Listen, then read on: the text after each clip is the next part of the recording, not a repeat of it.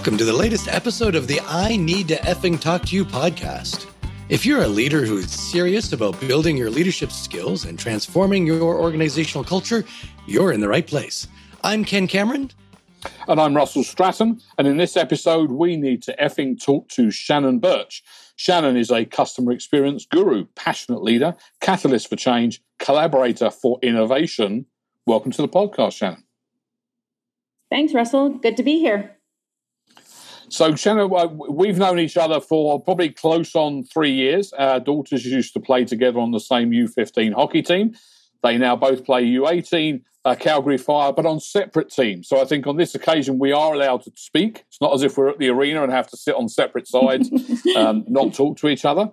So we are here. And uh, when we first met um, uh, Shannon, Shannon was the team manager for the team, which, if anybody who's been involved in, in minor hockey or any uh, youth sports will know, is a, a thankless task in many ways that involves lots and lots of duties and answering loads and loads of questions for people. So she did a, a fantastic job uh, that season in, in doing that. Um, but I had looked at your sort of bio, I'd connected with you on LinkedIn, and I was particularly interested in some of the uh, roles that you played, and particularly those passions that I had described just now. So I'm going to uh, throw it over to you, Shannon.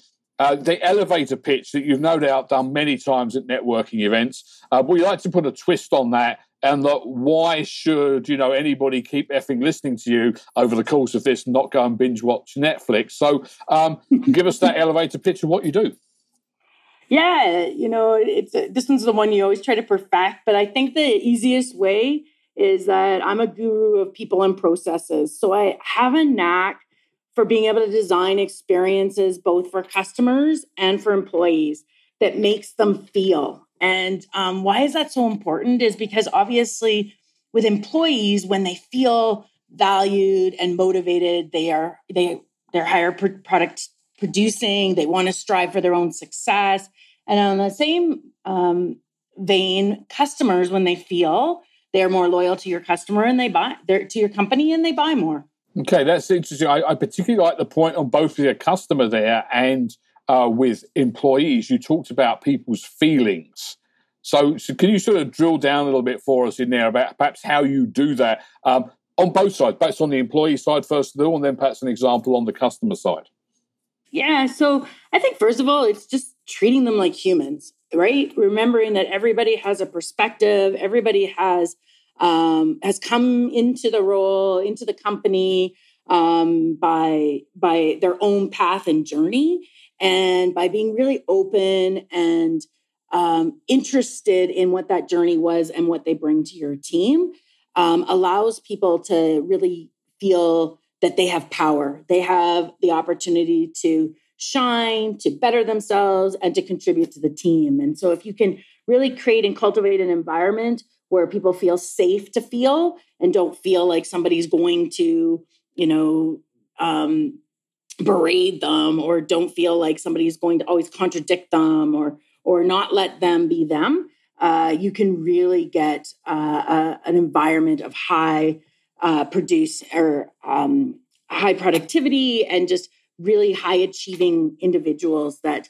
that drive your business forward. And then similarly on the customer side, right? Customers come to us in a variety of different means.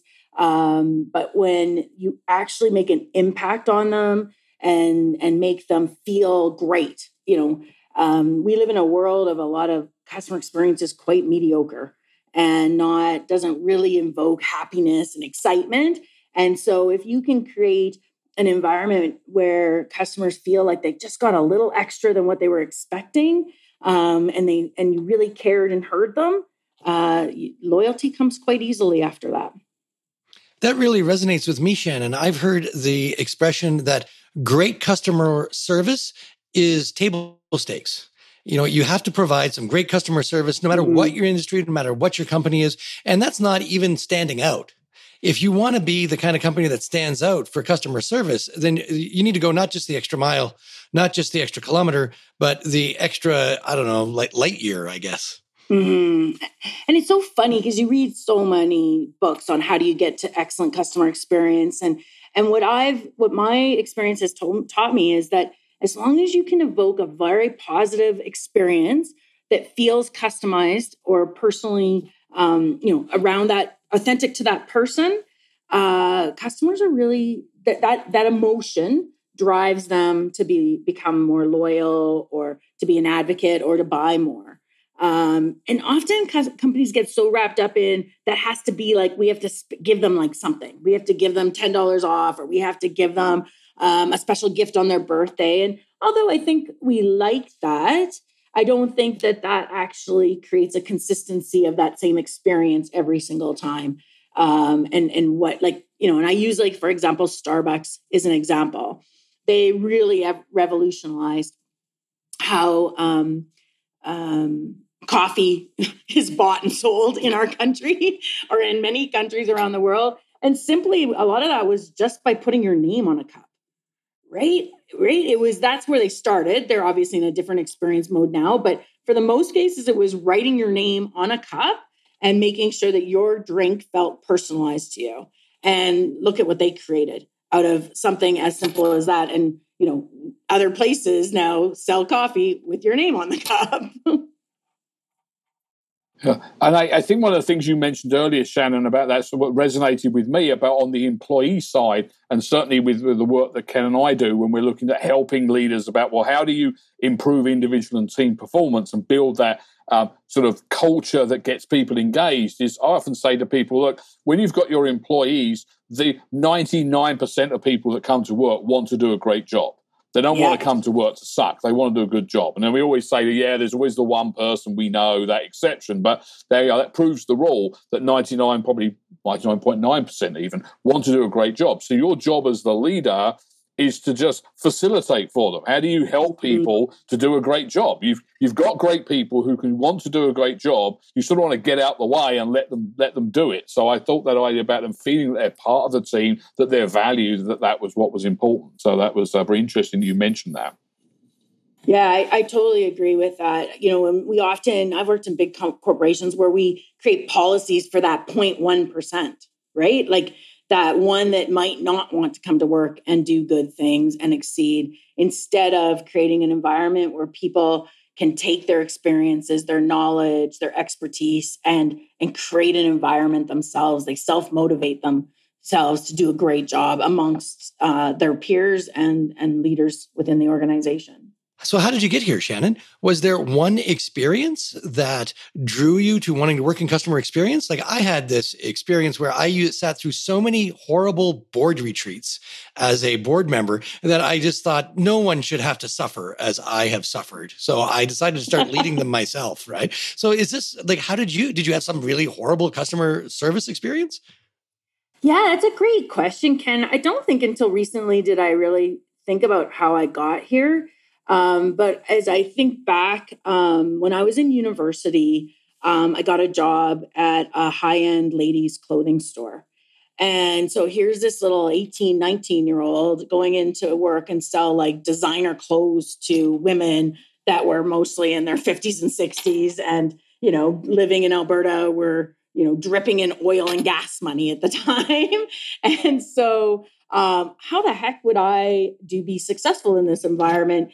And what I learned is that when you just treat people like people and don't worry about whether I was 19 years old and they were 60, um, but help them just feel good in their clothes, then um, I was I was highly successful in doing that. And so at the time, I don't think that I knew that's what I wanted to do.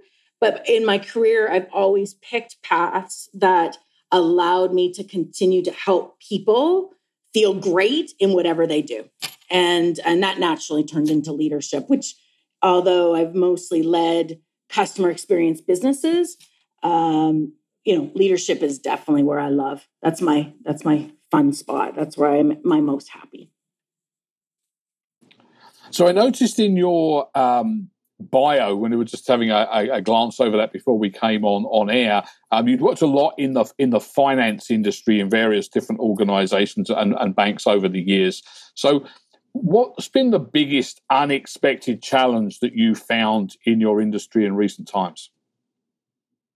That's a good question. Probably didn't know the answer to that until I left the industry to join a startup, but it is the fact that the banks are are you know so traditional and talk about the customer but don't actually deliver on that right? It it it, it um you know i think that people in the branches and people on the phones the frontline people do everything possible to do a great job for customers. But overarchingly when you make business decisions that you know could lean to help the customer versus the business they will always lean to the business and so um, I, I, I think I was starting to feel very challenged by that and not not maybe aligning to to what you know I, I truly and morally believed, which was what I and the reason I've learned that now is because joining Neo Financial, which is a financial technology company with a, a goal to um, to change banking in Canadian in Canada for Canadians. Um, I can now see when we lean into the customer what a difference we can have and what, you know, what how how customers are just shocked by the fact that they can get that kind of experience from a bank. And it's quite common in my experience in the work that I do around organizations and uh, values and engaging employees that when there's a mismatch between a person's individual values and the organization's values, and the way that you've just outlined, like, you, you know, you have this va- value that's clearly very closely held around customer service, and the organization either doesn't share that value or pays lip service to that value, then mm-hmm. that's really the origin of customer engagement or disengagement in this case. Yeah, I agreed. Right. And you just, you know, lucky for me, I don't have it in me to not be a performer and trying to always better myself. Uh, but, you know, did figure out through a series of events that this, uh, you know, being in a place where um, I can really have an impact on the experience a customer has, and that our business decisions are weighed, you know, around the customer. We're designing an entire bank um, around that experience.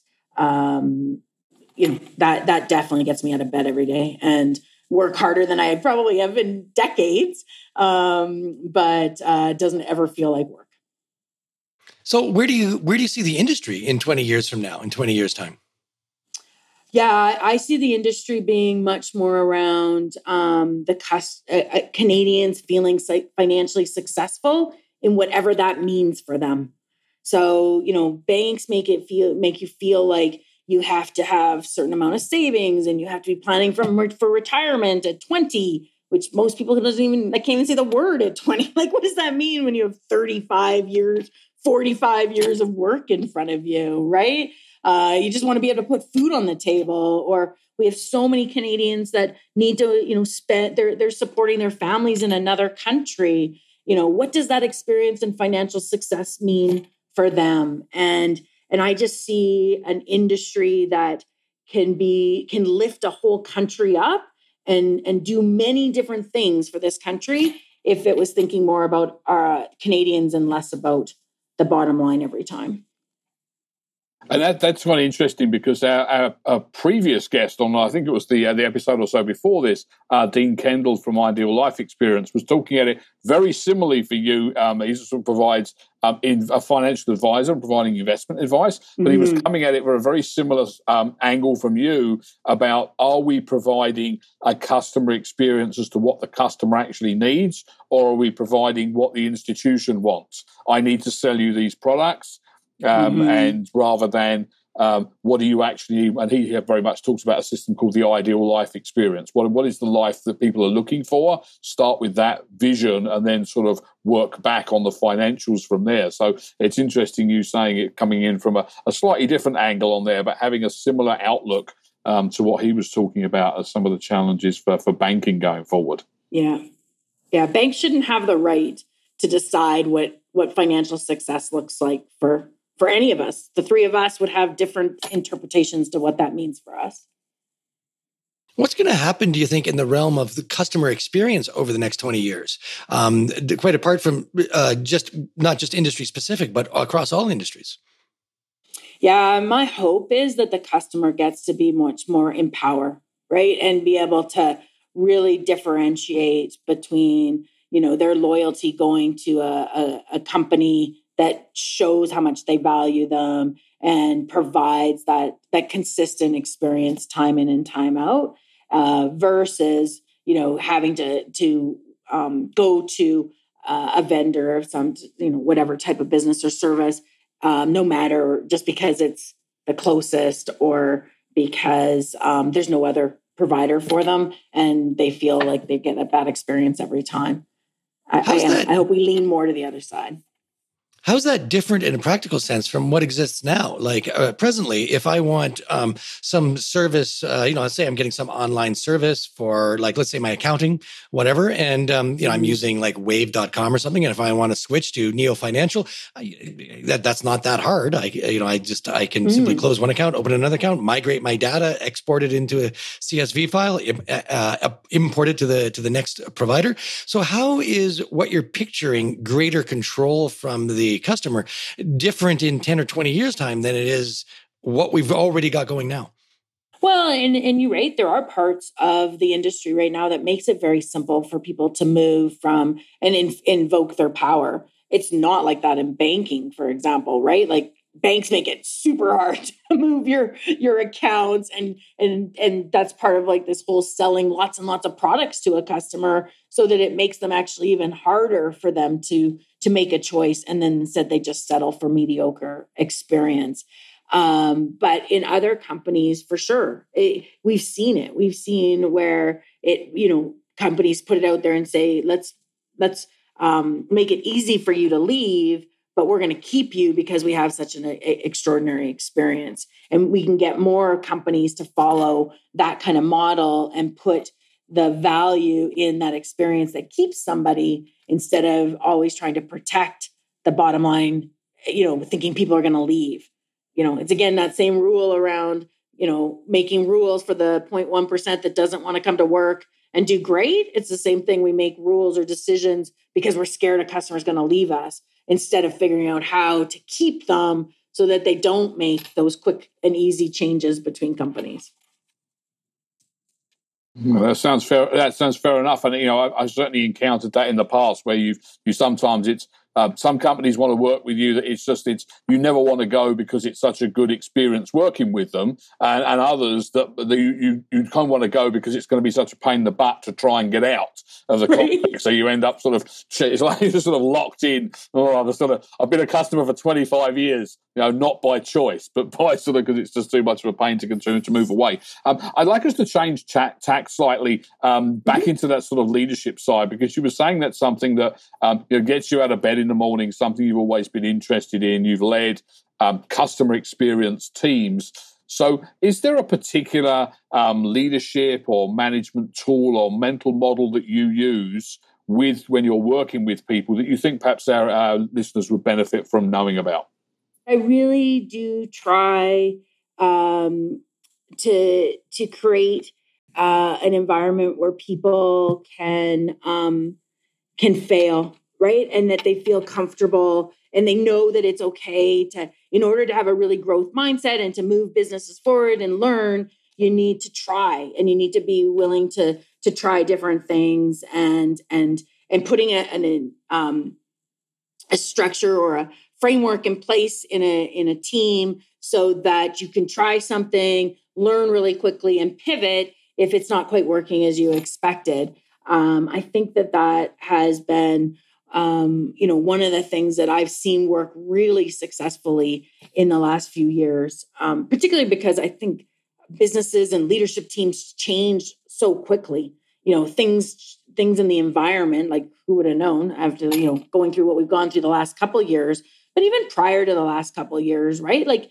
technology changes all the time. The what what ex, what we expect, you know, we you know before if we think back ten years we expected to do customer experience probably two different ways, right? In person or over the phone. Now you can do customer experience without ever talking to a human. You can just interact with a with a like an Uber app or um, or the Neo Financial Banking app. You know, like you can do everything digitally and not have to, you know, have any human interaction at all. Or you might choose to have human interaction, but it's through a chat. Um, you, there's all these different ways that you can experience things that um, contribute to how you feel and, and how you move forward. So, in leadership, we have to create a framework that allows us to be flexible, try something. If it's not working, try something else and learn from it. So, that's kind of the the the the, the kind of I guess mantra way I do it going forward right now. Well, I, I, like that piece around allowing people to to fail. I, I, remember some years ago I worked for a regional director who used to say, "You know, we have a no blame culture here," but people who work there said, "Yeah, we have a no blame culture until something goes wrong." And then the proverbial shit hits the fan, and the, and the guy, you know, looks for somebody to blame. So it was like the difference between the reality of that being a no blame culture or allow people to fail and make mistakes mm. and paying lip service to it. And, and, an example of seeing it in, in reality, um, it actually, it's uh, Hannah's uh, hockey coach this year always has a phrase on the games that said, we, we don't have wins and losses, we have wins and learning experiences. The only time mm. we truly lose is if we don't learn anything from it. And yeah. I, I, know that I know the kids, as you can imagine, you know, your daughters are a similar age. You know, they're um, late teen girl, they sort of roll their eyes a little bit at this glib thing. But I listened to it, I thought, well, no, there's a truth in that. If you're not learning from it, um, then you've actually got nothing out of the experience. But if you've learned something, then that can be equally as valuable uh, later down the line for you for them. And and I think it's uh, both all applicable in, in the business sense as well. Yeah, I think you know I think back to a time when my son was playing and um, you know he won the whole year. I think they lost like one game the entire year. And they probably they learned very little that year in comparison to a year where you know more of a 50-50 split and they learned how to win versus just it automatically coming to them. And i think that applies in business as well. If you go through a time and we've seen it where companies have like one one one one one everything's working perfectly. They've you know hit that viral something they're doing went viral and it's all amazing until it's not. And then they have to figure out how to learn to fail. And uh, and and because they just didn't learn those lessons along the way. So who created that kind of an environment for you? Is was there a leader or a mentor that uh, helped you along when you were uh, coming up through the ranks or growing in your career yeah, that's a good question. I think it's a variety. I've always surrounded myself with, um, you know, different mentors and leaders that have contributed ideas or provided me with or provoked me, I think, with different thoughts and and considerations or literature to read. Um, I've uh, been very one of the great things about financial institutions is their depth of leadership, right? Like they do attract and hire amazing employees and leaders. And so I have, you know, took something, a little bit of something from everyone. Um, and I would say one leader in particular, um, you know, did encourage me to step way outside my comfort zone, which then made, you know, obviously an opportunity to fail because you don't usually step out your comfort zone and do it perfectly, or you wouldn't be outside your comfort zone. And so, because he celebrated that versus um, reprimanding or make you feel bad for it, um, I think I just took that and and found that that really works with, um, particularly in my case. You know, I, I lead teams that have multiple layers of leaders some that that's their first leadership job and some that you know have been leading for many many decades. Um, and so this is something that can apply uh, in different degrees for for for different um, skill uh, in leadership along the journey. So you said there was one person who helped you step outside the comfort zone. Who? Name names. Uh, his name's terry. Uh, he was a uh, he was a mentor uh, and leader of mine when I was working um, at Scotiabank, but he worked for actually one of our partner companies uh, at Teleperformance. Okay, so Terry, if you're listening to this podcast, shout out to you. Way to yes. lead, way to make an impact on the next generation. It's still being felt to this to day. please do. Please do. That'd be great. Well, I was going to say, and Terry, if you're not listening to this podcast, why not? Listen, yeah, exactly. stop what you're doing immediately and listen. Yeah, we, we, can give you the timestamp when it comes in when he gets his uh, he gets his mention. Um, so that will be that will be great. So with that in mind, then, in, in your opinion, Shannon, what's the most important uh, personality trait or strength that you feel somebody would need to work as a leader and be effective? Yeah, that's a that's a great one. I think um, right now, um, probably the biggest strength that I look for in my leaders is this um, curiosity, this um, desire to solve problems and really understand the what's happening, and and um, and and that curiosity to ask lots of questions and really uncover uh, maybe a situation that they're trying to solve, or maybe they've got a team member that's um, not performing well, and um, people who can really go in and and have a curious curiosity, they have a critical way of thinking, and they can problem solve. Those type of leaders, um, in my mind, are really raising to the top now, and it's a it's a skill that I know when I started leading that we never even talked about. But you know, over my career, I figured out that uh, in in any given day, like I don't even know, I must I must make a hundred different decisions, um, and you need to be able to problem solve super quickly and and really isolate, you know, from some what somebody's telling you what it is the real core to that problem is, or know which questions to ask to make sure that they understand what the problem is, and and then and then source and and uh, solve it together. And that's uh, that last piece is one of the things that with the part of the work that Ken and I do, and I've mentioned about when we work with professional uh, improv artists to give people, uh, managers and leaders, the opportunity to practice having those difficult workplace conversations. So you know the the improv artist becomes the uh, you know uh, employee, and the manager has to sort of try and get to the bottom of the problem and find a solution. And it was exactly that point about people really trying to ask the right questions, to listen to the answers, to see is the first answer the person gives me, is that really the problem or the reason behind it? Do I need to mm. dig down and find out what they're not saying or you know, what they're telling me and then how they're looking at the time and reading some of the, the, the, the body language with people and having a much more sort of intuitive um, read on what's going on in the conversation rather than simply uh, there are six questions you have to ask somebody in this type of interview um, once you've asked them the interview's done and it was more of a you know, getting to understand um, what, what, what was sitting behind what people were saying because often there was like a second layer or third layer till you got down to the real mm. problem. Yeah, one of the things that I learned over my career is that is remembering that when somebody brings you a problem, um, you know, especially if it's bringing to their leader or maybe even a step above their leader, um, that that took courage. So chances of them testing the full problem the first time out is is probably not they're going to just kind of dip their toe in get a temperature check on on whether the leader's open to listening uh, and hearing what they have to say. So you know having an opportunity to ask great questions and really make them feel like uh, what they're saying is really important and you really are interested in helping them resolve um, you know just it just creates a much better experience. And i think we actually get to the problem and solution much faster.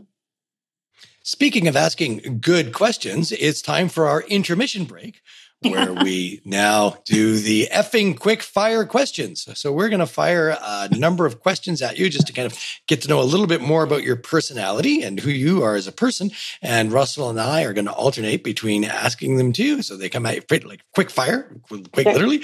And again, here we're looking for, you know, just a quick response. So uh, we might ask you, uh, you know, uh, uh what's your favorite X? But, and we're just looking for, for a little bit about that rather than, rather than an in-depth critical essay as to why this is an important cultural artifact. So the first question is what's your favorite movie? Horrible Bosses.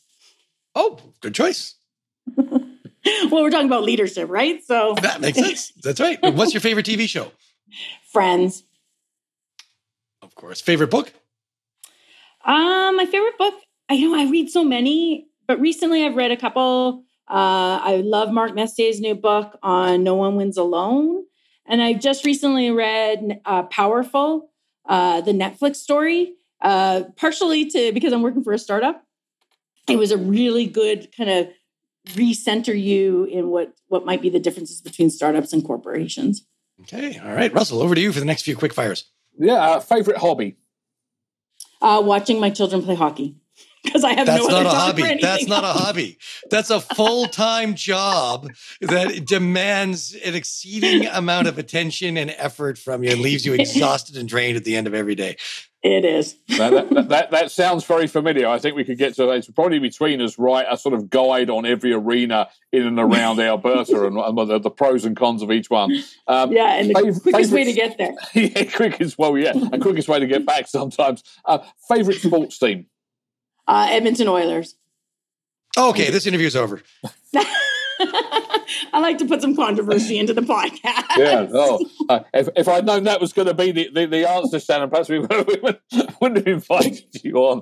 no, okay, okay, we're, get we'll get with the with, with the Oilers. Um, so getting back into our um, business theme, we looked at sort of positive um, traits uh, for leaders, um, but also really to think about: is there a in your view, uh, is there a most overrated virtue in business that people will espouse but really doesn't deliver what you'd sort of expect it to deliver? Yeah, it's a good one. I really had to think about this one, and I don't know that I came up with uh, one particular one, um, with the exception of you know um, more more about on the trust side. But what but it wasn't like obviously you want people to trust you and trust the business, but you know what it was. I think is more about like accountability and how that plays into that. I hear it all the time, holding someone accountable and and you got, you know, they have to trust you in order to, to hold them accountable. And, you know, it goes back to my overall leadership thought on um on are you really responsible for um the person to do the person's own success as a leader? Or are you responsible for creating an environment where they can elevate their own success and and um, deliver what their personal excellence looks like. And so, um, you know, that was kind of the spin I took on that versus some of the virtues that are really high moral, um, you know, virtues in business as opposed to kind of how we word them into actions for leaders. And is there one particular word or phrase that is most overused? Yeah, I think hold someone accountable. That one? That's the one right there. that is the one. I hear it all the time. Empower people, maybe too, right? Again, I think about people come with their own power, they come with their own experience and their own expertise. And so let them, you know, empower the rest of the team, uh, you know, through their own power versus you having as a leader to empower them. So we talked about some of your um, successes in your career. You've talked about some of the positives, the things that you've enjoyed. Um, what's been the biggest effing career failure that you've had, um, and what did you learn from the experience? Oh, so many failures. It was hard to pick one. um, so probably the biggest or the one I learned the most from was um, taking a superior's word for it. Right. So in a conversation, um, they needed me to do something and they promised me something in return. And then uh, where the big failure came was that when they didn't deliver on their end, I'm not speaking up and talking to them about it and instead just accepting it. Um, it kind of goes back to that, you know, that whole thing of holding someone accountable. I live by, I, you know, if I make promises, I keep them. Um, and I don't make ones I can't keep. Um, and um, instead, you know, so I sort of thought that they would hold themselves accountable. And by not speaking up, I really didn't hold them accountable to that. And ultimately, I was the one that ended up, you know, um, disappointed and and self-reflecting that I had done something that would make them not want to deliver what they had promised me. So um, I just definitely learned not to assume that people understand, um, you know, what it is that they promise or remember what they promised you, and that you should always um, talk to them, speak up if something's bugging you. Um, also, make sure that they know what you're contributing, right? So maybe, you know, I'll never know because I didn't speak up, but maybe um, I wasn't delivering what they thought, what what they wanted, and um, and I should have been stronger in letting them know how I was contributing and that how that aligned to what they had promised me back in return. So um, I definitely keep that in mind and and do speak up a lot more than I I used to uh, earlier in my career. This seems like a great personal motto. Speak up. It seems like a great, great way to like kind of live your life. Do you, is that your is that your personal model? Do you have other mottos that you live your life by? Yeah. So to be quite honest, that's uh that is uh not a motto. That is a development thing for me because it is not in my comfort zone to speak up and to um, talk about myself or or what I've accomplished. So I really have to practice that, and I have to I have to um, prepare for it so it does not naturally come to me. Uh, but I am much more aware, and I definitely include it in how I train and develop my own leaders uh, around me so that they really understand the power of being able to talk about your business, um, how what you're doing as a leader, the contribution you're making to the business, um, so that when you go to ask those questions, maybe somebody didn't follow through or you need feedback, uh, people are really um, they are able to talk to give you a good answer, and you can feel more comfortable. I think actually speaking up. So uh, that is still something I work on all the time. But if you talk about a motto, um, I I have a couple. Um, I talk about like be brilliant.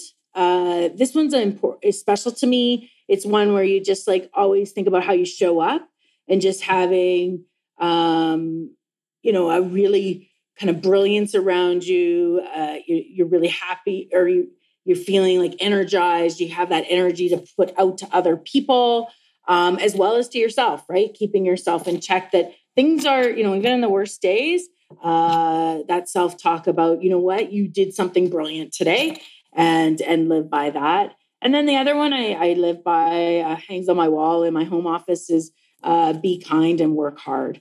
So, you know, you can, you know, we've probably all been around or worked in environments where people really, really worked hard and that, but we're really not nice to work with right? If we have to all work together and you know i I'm, we all work really hard every day just be kind to one another and uh, it makes working hard that much more enjoyable. So be brilliant and be kind are two mottos that you live by. And you mm-hmm. said that the first one, speak up, is something that's really challenging for you. What about these other two, be kind and be brilliant? Do you, are those challenging for you? Are those do you use those as mottos because you you have to remind yourself every day when you get up to be kind? No, they would be probably more in line with how I live my life and more natural. And that um, that if you can evoke those in other people, then um, the world's probably a better place to work. I suppose there's the challenge right there. And that's what makes it a motto is that it's mm-hmm. something you're trying to instill and lead by example for others. Yeah. Yeah, exactly. So you've been talking through this, um, Shannon, about some of your, um, you know, what you've learned through um, your career, some of the experiences you've had, and you'd also mentioned about um, you know, watching your kids play play hockey. I, similarly, I, that's how we, that's how we met. I, I, wanted to ask you, what do you think the lessons that um, kids learn from playing a sport like hockey? What are the lessons that you perhaps felt that your kids have learned from playing that sport? You know, I think very much uh, what we've talked about, right? That that ability to speak up, right? Um, that um, ability to know how to fail and what it feels like to win. Like part of being self driven is you got to know what it feels like when you accomplish success. And so I think those are a couple things they learn. Obviously, working with teams and and being around a variety of people that not everybody might be your favorite person, but really understanding that everybody has a contribution and plays a role on a team. And particularly in hockey, where you spend a very long season together with 17 other people. Um, if there's conflict or um, dislike for someone, you've got to figure out how to fix that because it's going to be a really long and unsuccessful season, uh, given there's a small number of people working towards a, a common goal. Um, I love to hiring athletes into business because they definitely have, you know, a discipline, a work ethic, and they also know how to be coached. So one of the things that you know is integral to to developing um, great people in a business is the ability to give them feedback, coach them, help develop them in their task, and and athletes first of all accept coaching really well, as well as um, are able to develop uh, into a leader and coach well.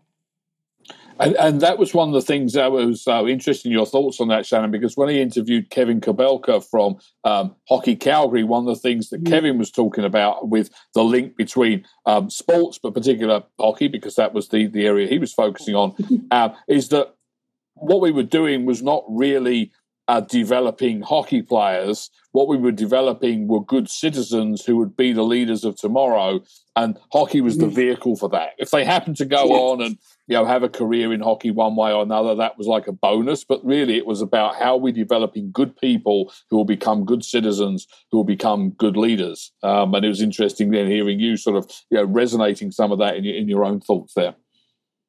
Yeah, like I even know as an athlete myself in a in a different part of my life, um, I rely still heavily. I, I think back to those times when we were, you know, at national competition and you know that pressure was on and uh, we missed something or we didn't we didn't uh, execute the way we had had planned to as a team. And what you got out of those you know similar to what we said before you know what you take um, when you lose uh, is not really a loss. It's what you what you learn from it and move forward with. And i re- i refer to that kind of stuff in my mind often still even today. And i have not been an athlete for several decades We're nearly at time, uh, but let, us ask to squeeze in two more quick questions here. If you could be remembered for one effing thing, Shannon, what would it be? Um, you know what? It would be the contribution I made to another leader's career. So I really expect the best from the people that work with me. Um, however, I don't just ask them to do the best. I I help them by showing them how and giving them an environment to learn. And so helping leaders develop um, by providing them a safe place to fail, like I mentioned er, er, earlier. Um, it's key to my my approach and my uh, of being able to cultivate strong and successful leaders. So if I can be remembered for that in in you know uh, a few of those leaders that I've led over the years, uh, that would be something I would I would honor being remembered for. That's a nice callback to the reference you made to your own mentor earlier in the podcast. Thank you for that. Mm-hmm. So we like to ask before um, before we close all of our guests uh, an opportunity to promote something that you're working on at the moment. So, what are you currently working on that you think our listeners should effing care about? You know, give us give us that sixty seconds as to uh, to what you're doing. Yeah, I might have given this away earlier, but um, you know, I'm pretty excited about the work we're doing here at Neo Financial, uh, building a new bank. I never thought this at this point in my career that I would get the opportunity to build a new bank, and it's going to rival traditional banks. And uh, and what I'm what I'm accountable for here is creating a new experience in you know in banking for Canadians. And and what I actually think about it, you know, and I talk to my team about is they're like, well, tell us what that is. And I said, but we don't really know yet, right? Because we're at that stage if we think and i'm going to use my starbucks example like go back to I, I, think about what they were in in seattle talking around a boardroom table trying to decide what the starbucks experience was you didn't just all of a sudden come out and you know decide that we all were going to know what venti and barista meant instead they developed that over a period of time and figured out what worked and what didn't work what customers loved what customers you know thought was eh um, instead so we are now in that point of trying to cultivate uh, what is exceptional for customers and what that experience will mean. But it's really a journey to forever change what Canadians experience uh, when they in- interact with their financial institution. And I love that we're on that journey, and I'm excited to see what it's going to turn out to be. For the record, I still don't know what venti means, and I still simply ask point at which size I want. So, you know.